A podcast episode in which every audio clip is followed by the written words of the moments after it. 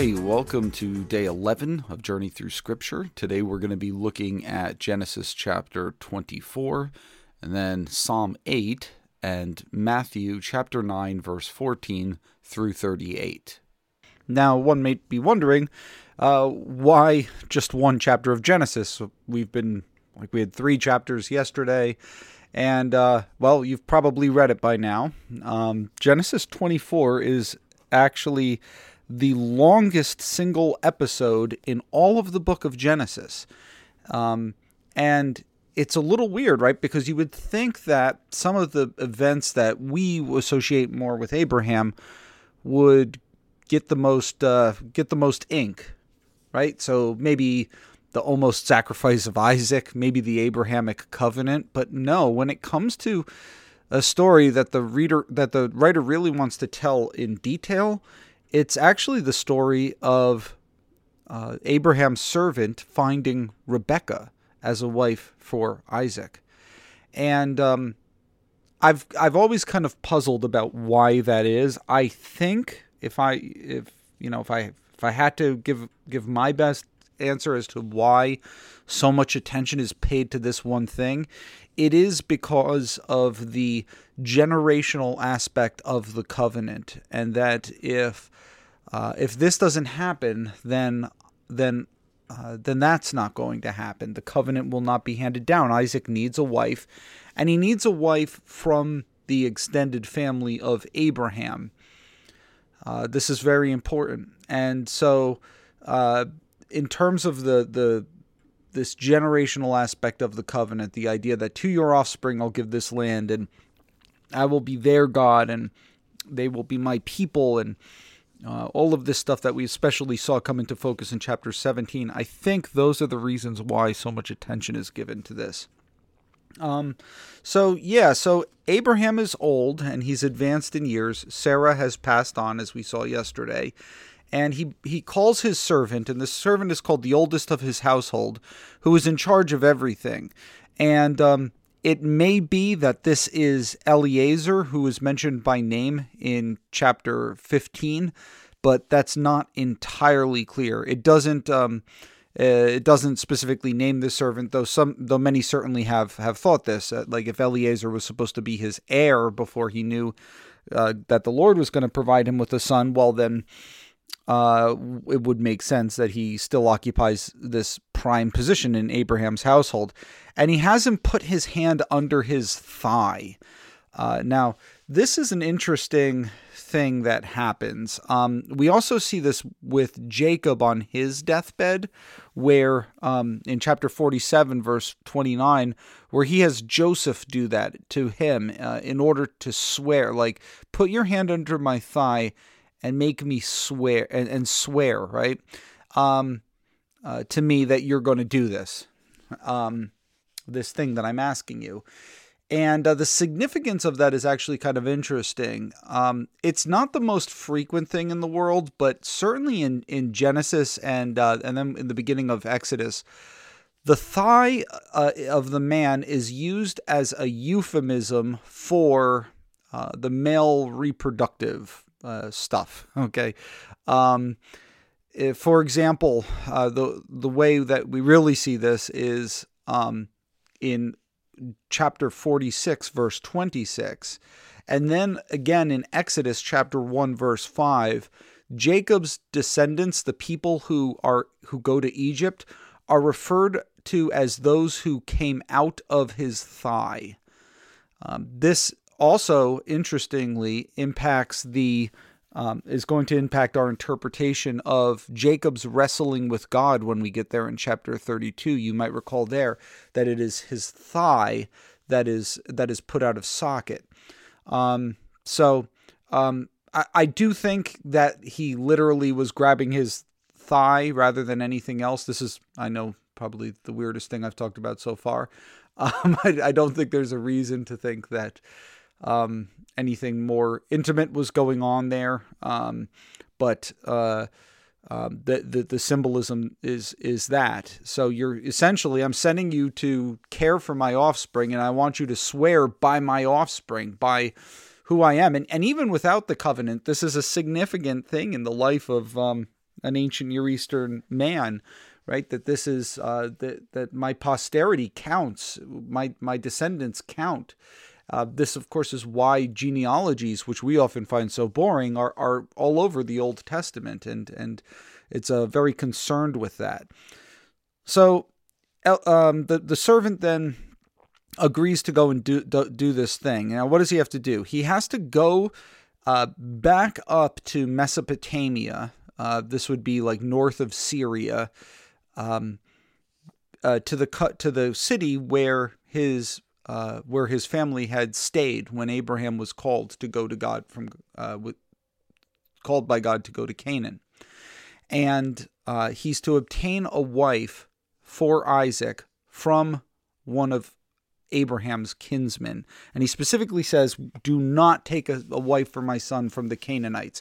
Even if, uh, you know, I'm, I'm telling you, God's God will send his angel before you, but even if um, you, you're somehow not able to do this, still don't do that. Okay. You'll, you'll be discharged from your duties, but he is not under any circumstances to marry a Canaanite woman. Now, what's going on with this?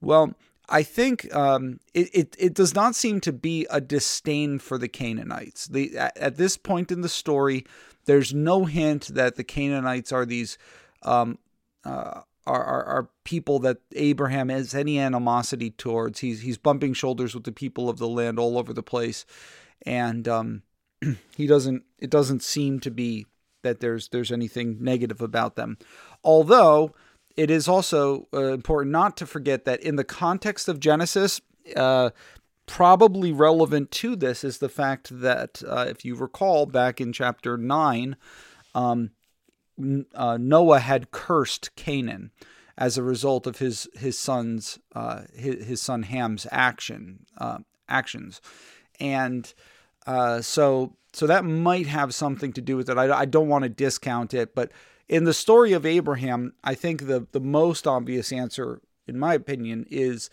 the idea that um, Abraham is supremely committed to God's covenant. And I think what you have here is a similar thing to what you saw back in chapter 14, uh, which we also just saw in chapter 23, where Abraham does not want his offspring to end up in possession of the land at all as a result of uh, Canaanites giving it to him to, to them. He wants um, he does not want blessing accrued through um, the people living in the land. He wants it to, be very clear that God is the one who is blessing and that God is the one who will give his offspring the land. And so were Isaac to marry into the Canaan to start to intermarry with the Canaanites and that kind of um, that kind of precedent was set, right? And they give uh, their daughters to our sons, and we give our sons to their daughters, and that, and and vice versa, and these kinds of things. Um, eventually, it would not be God giving them the land; it would be marriage contracts giving them the land. And I think Abraham is trying to avoid that. So the servant goes and he takes uh, 10 camels. And um, as a little bit of a side note, it's significant that camels are part of this. Now, um, uh, and that's because at the time at which this is happening, which is the early second millennium BC, so this is roughly 2,000 years before Christ.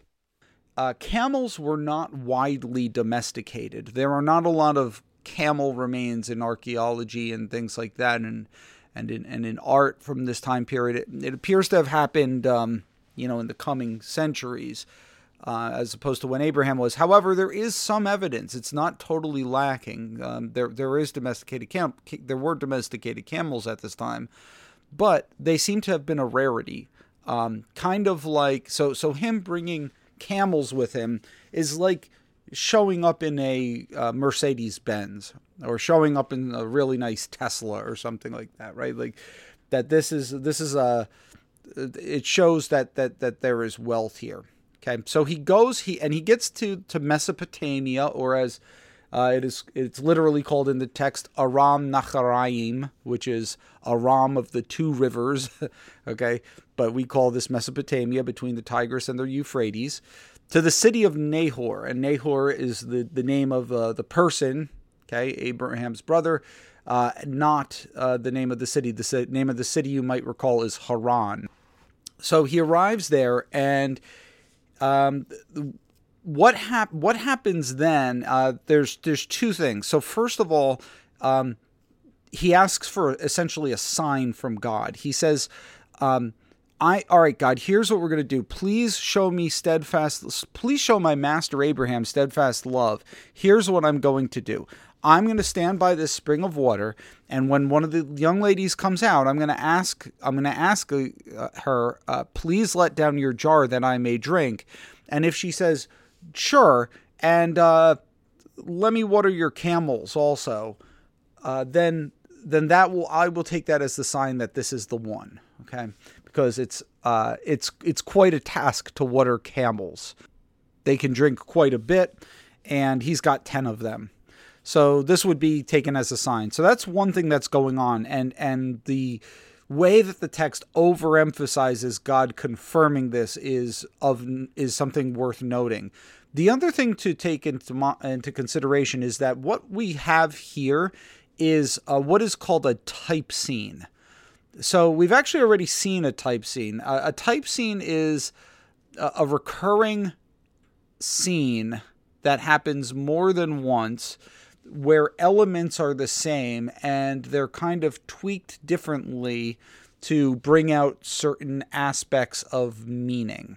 Okay, so what we have already seen in this is the wife sister episode. Okay, so say say you are my sister happened in Egypt and then it happened with uh, Abimelech, and now here we have this type scene of an important uh, Israelite figure meeting his future wife at a well, and um, the and there is uh, animals will have to be be watered, and then that ha- when that happens. Uh, the, the the meeting takes place. The women her the woman hurries home and tells her family, and uh, and that's how that initial in, uh, contact happens. And every time that it happens, it's tweaked a little bit. So this happens here with Rebecca. It's going to happen with Jacob when he meets Rachel. And then it will happen with Moses when he meets his wife in the book of Exodus. And it's also very tempting to say that even the the which I think is a very good reason to think is a historically true. Okay, uh, I think all. I don't think any of this means that none of this happened. It just means it's being told told in an artful way. Um, you could tell the story of anyone's life in ways that include irony and all kinds of literary. Uh, in literarily interesting things. I don't think uh, artistry means that it didn't happen, but um, what's uh so so yeah so so everything's kind of tweaked here but as i said I, I, think it's interesting to maybe think that the story in john chapter 4 of Jesus meeting the woman at the well, it does have some of these similar elements the drawing of water, the woman running back to the town, um, and how these things are are tweaked are uh, is significant. So here, note that it's not the patriarch itself himself; it's not Isaac. And Isaac, throughout the narratives of Genesis, is a very passive character. He's a character who doesn't really do much, but he has a lot done to him. Okay, so just recall, like, what have we seen him do so far? Well, we've seen him as an adolescent boy laying down on a pile of wood and getting ready to let his father kill him. Uh, probably an act of piety, yes, but still, he's a very passive character in that. Um, uh, then we will see him uh, you know, lying on his be- deathbed as his son is taking advantage of him, right? And and just uh, and even and even in his disputes over wells, kind of just getting pushed all over the place. It's not to say he's a bad guy or anything, but this is just how he's characterized. Things happen to him, and so here, in in line with his passive character, it is not he who goes, but it is the servant who goes, and he meets Rebecca, and uh, not Rebecca, yes, Rebecca, and Rebecca comes out and note that it says before he finished speaking, before he even finished his prayer, she shows up, and uh, he she's attractive. She uh, no man had known her. The narrative tells us so. So so far she's checking all the boxes, and he does this thing. He says, "Please give me a little water to drink from your jar," and she says, "Drink, my lord." and it's kind of like, what was he gonna say? Is she gonna say the rest of it, right? She quickly let down her jar. Notice how much quickness is going on here. She's rushing. She's very active. Again, characterization. Rebecca will be a very active woman throughout the, the stories of Genesis that she's in. And she quickly let down her jar of water and gave him a drink. And when she had finished giving him a drink, notice how it's delaying whether it's going to fulfill. She says, I will draw water for your camels also until they have finished drinking. So she's not just going to give them a sip, she's going to fully water 10 thirsty camels who have just traveled hundreds of miles. And she quickly empties her jar into the trough. She runs up and down the well again, right? The, you just imagine like this woman just hauling all this water up to feed these camels. And it's like, wow, she is just this industrial, you know, bolt of lightning that uh, industrious bolt of lightning i mean and um, yeah and so um, he's very impressed by this and so he busts out some of the gifts he puts a he gives her um, a gold ring and he gives her uh, uh, two bracelets and um, uh, and and um, and he says you know who are you and it just so happens she is, again, Lord prospering the, da- the journey. She is the son of, uh, the daughter of Bethuel, the son of Milcah, whom she bore to Nahor. So she is related to Abraham. And, um, and so the, the, um, the servant who is displayed as this really godly guy, probably like the most godly speech that we've seen so far in Genesis, constantly talking about the Lord Yahweh has led me in the way to the house of my master's kinsman. And he keeps bowing and thanking the Lord. And, you know, just a very pious man. Um, this is not only showing Rebecca to be kind of like this ideal wife, but also, frankly, the servant being this ideal godly man. And um, she gets, they go home, and who shows up? Who comes out but her brother, Laban, who's kind of functioning as the spokesman for this for the house. Now, Laban will show up later on in the narrative with Jacob, and um, will kind of uh, be a match for Jacob because Laban's a little bit of a huckster. He wants to get as much material wealth out of, people as possible. And that so it's no coincidence that in verse 30 the very first thing that he really does he runs out to meet this man uh, uh to to meet his sister, right? And um, to, to see the man who's coming from the spring. And he says, as soon as he saw the ring and the bracelets on his sister's arms and heard the words of Rebekah, his sister, and he went and behold he the man was standing by the camels at the spring right so laban just shows up and you could just think of like dollar signs in his eyes as he's and um you know come in o blessed of the lord why do you stand outside and again, it's there's it's not as if like there's nothing innocent at all about that, right? Like, am I just being too hard on Laban? Well, it's just that it matches his character so well later on in the narrative um, that uh, where this is just kind of how Laban is. And so the servant um, insists on on before he even eats on telling the story, and um, he tells it pretty much verbatim and um, and and what this does, think about it. Like you could have the, the narrator could have just been said, and so he told them what happened. But no, he actually goes and, and writes out the story again as part of the dialogue, which is the the narrative. If you if if uh, if you're not accustomed to underlining things that you want to emphasize, this is another way of doing it. And it's like, look how the Lord has prospered the journey. I'm going to tell you again all these these um, uh, these things that are too good to be coincidences, right? Um, so then marriage is proposed, and uh, Bethuel and Laban um, say, The thing has come from the Lord. We cannot speak to you bad or good. Behold, Rebekah is before you. Take her and go, and let her be the wife of your master's son, as the Lord has spoken, as Yahweh has spoken. And um, and so he he gives the the the, the bride prices, the the gifts to the family and um, they're ready to leave. And he says to them, "Send me away to my master."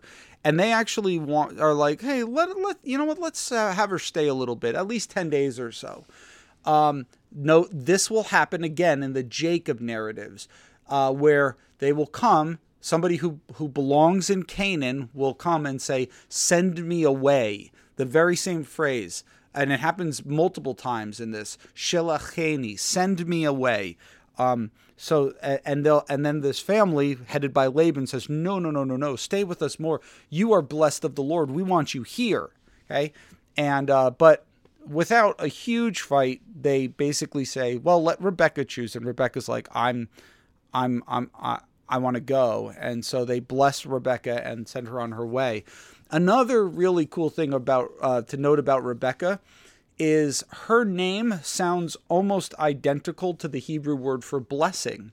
So in Hebrew, you say Rebecca Rivka, and blessing is Berakah. So Rivka, Berakah. In, in, all fairness, it's the ka is more of like a Q. A native Hebrew speaker would probably be rolling over right now, so it's like Rivka. Um, but you can see the similarity in the pronunciation. Her name is like blessing, and she goes and and she goes and, and in this kind of beautiful scene, Isaac is meditating in the in the fields, meditating, perhaps you know, reciting these family covenantal promises of God. Uh, uh, meditation in the Bible is um, is always kind of like this, uh, you know, word centered thing, um, and and she's like, "Who is this young man?" and uh, and and the servant says he is my master's son and this is Isaac. And and she puts her veil on and he takes her brings her into his mother's tent and uh, they get married and he loves her. Um, this is this is um, you know kind of a very romantic scene that's going on here. Um, obviously the arranged marriage thing kind of grates against us. Um, and I'm not saying that's always good but um, it can be good. And, and people who marry that through that way in other cultures um, do find fulfillment in their marriages. Um, uh, I'm not trying to make a case for for one way or another, you know, um, but uh, I know sometimes that can be a little difficult when we read the Bible, and it's. Um, I guess I would just kind of point out, like, uh, I don't know if our way of um, of doing marriage, given the divorce rates, uh, really leads to more fulfillment. Um, again, I'm not trying to make a case for arranged marriages. All I'm trying to say is that when you re- come across it in the Bible, it's uh, it's foreign to us, but it shouldn't be something where you know where we're just like, oh, look at these primitive idiots. Um, not at all. So it's actually a beautiful scene. Okay, speaking of beautiful, Psalm 8. Psalm 8 is kind of like the creation narrative told from the perspective of the Psalms. So, O Lord, our Lord, how majestic is your name in all the earth. Remember, I used that term inclusio the other day with the Sermon of the on the Mount. That is when the same thing is said at the beginning or the end, or something similar, as kind of like bookends. Well, notice how that phrase bookends this psalm. O Lord, our Lord, how majestic is your name in all the earth. Um, by the way, an excellent citizens song. So go ahead and listen to that after this. But um, you set your glory above the heavens. Out of the mouth of infant of babies and infants, you have established strength because of your foes um, to still the enemy and the avenger. Um, and then you have this thing right where uh, where David gazes up. When I look at your heavens, the work of your fingers, the moon and the stars, which you have set in place, what is man that you are mindful of him, and the Son of Man that you care for him? So I look at the grandeur of your creation, Lord, and I think, like, you care about me, you have regard for me. And here's something that I think is kind of cool. I, I, I find myself thinking this a lot when I when I read this in the Bible. So David looked up at the stars in the sky, right? And what did he think was up there? Now, I am not unlike uh, some some uh, unlike some people like to do, I do not have a lot of confidence speculating in what exactly the ancient Israelites thought about the the makeup of the universe. You know, is there a solid dome over us? Uh, you know, what exactly? You know, um, are there real pillars of the earth? Are there real windows of heaven?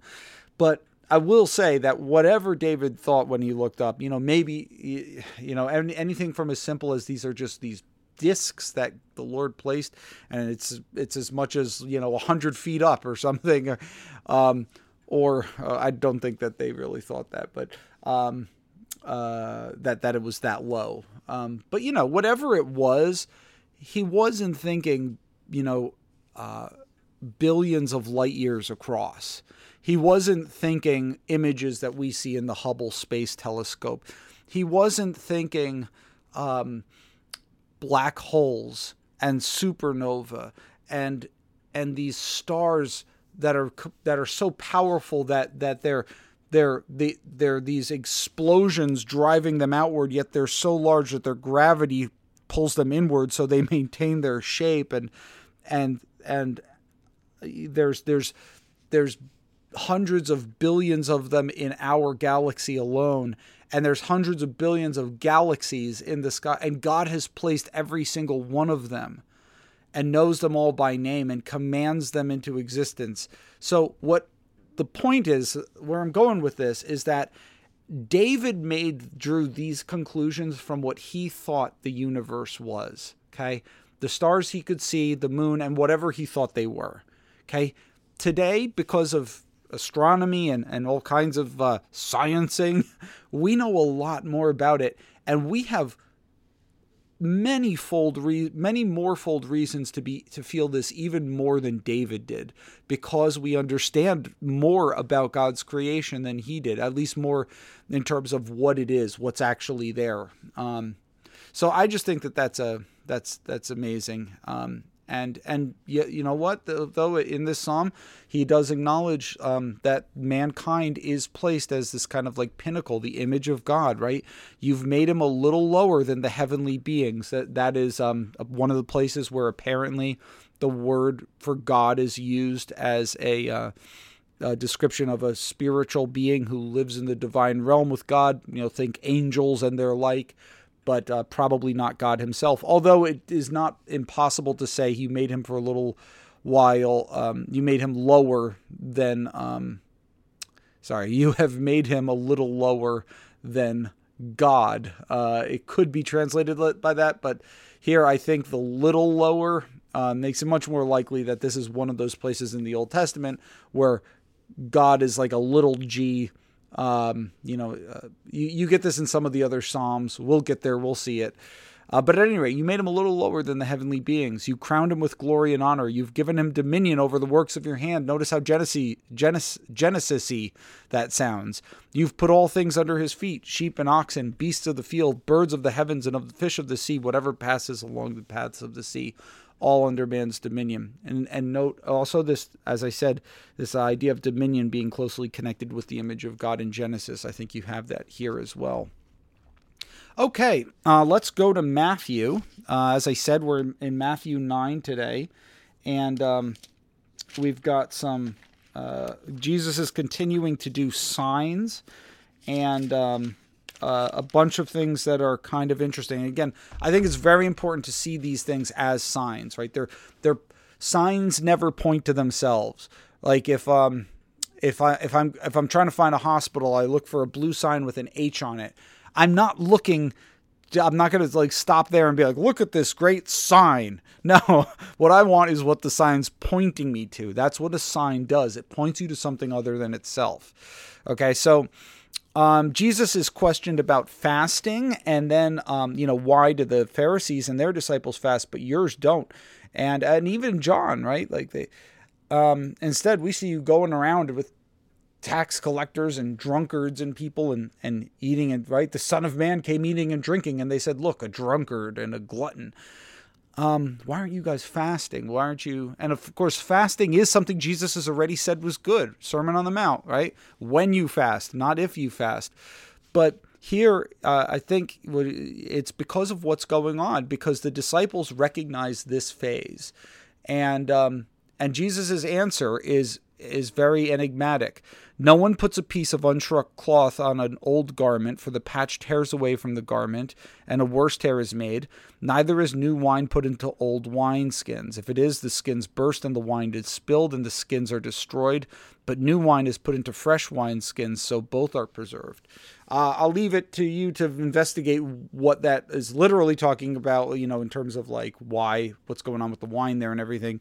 And I'll just say it sounds, it seems that what Jesus is saying is, look, you guys are used to doing things one way, but um, there's a new sheriff in town, and you're gonna have to get you you're gonna have to start thinking into in some new categories. This is a time for celebrating like you have not known because the kingdom of god is here. I think that's essentially what he's saying there.